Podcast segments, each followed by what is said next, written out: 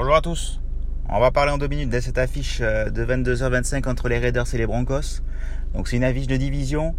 Euh, c'est déjà un match euh, ultra important pour, les Raiders avec zéro victoire. Ils vont jouer face ben, à des adversaires directs avec les Broncos. À côté cote 1,70 pour les Raiders, 2,20 pour les Broncos. sur ce match, voilà, j'aime beaucoup Devante Adams à 1,99 même s'il va être bien suivi. Il y a une très bonne défense, un côté côté, euh, côté Broncos contre la passe. Mais bon, voilà, 99 c'est pas mal. Et après, bon, ma cote principale, ça va être euh, Javante Williams à 2,40 chez Paris en Sport. Euh, le running back numéro 1 bis, voilà, avec Melvin Gordon, il a pas encore marqué cette saison.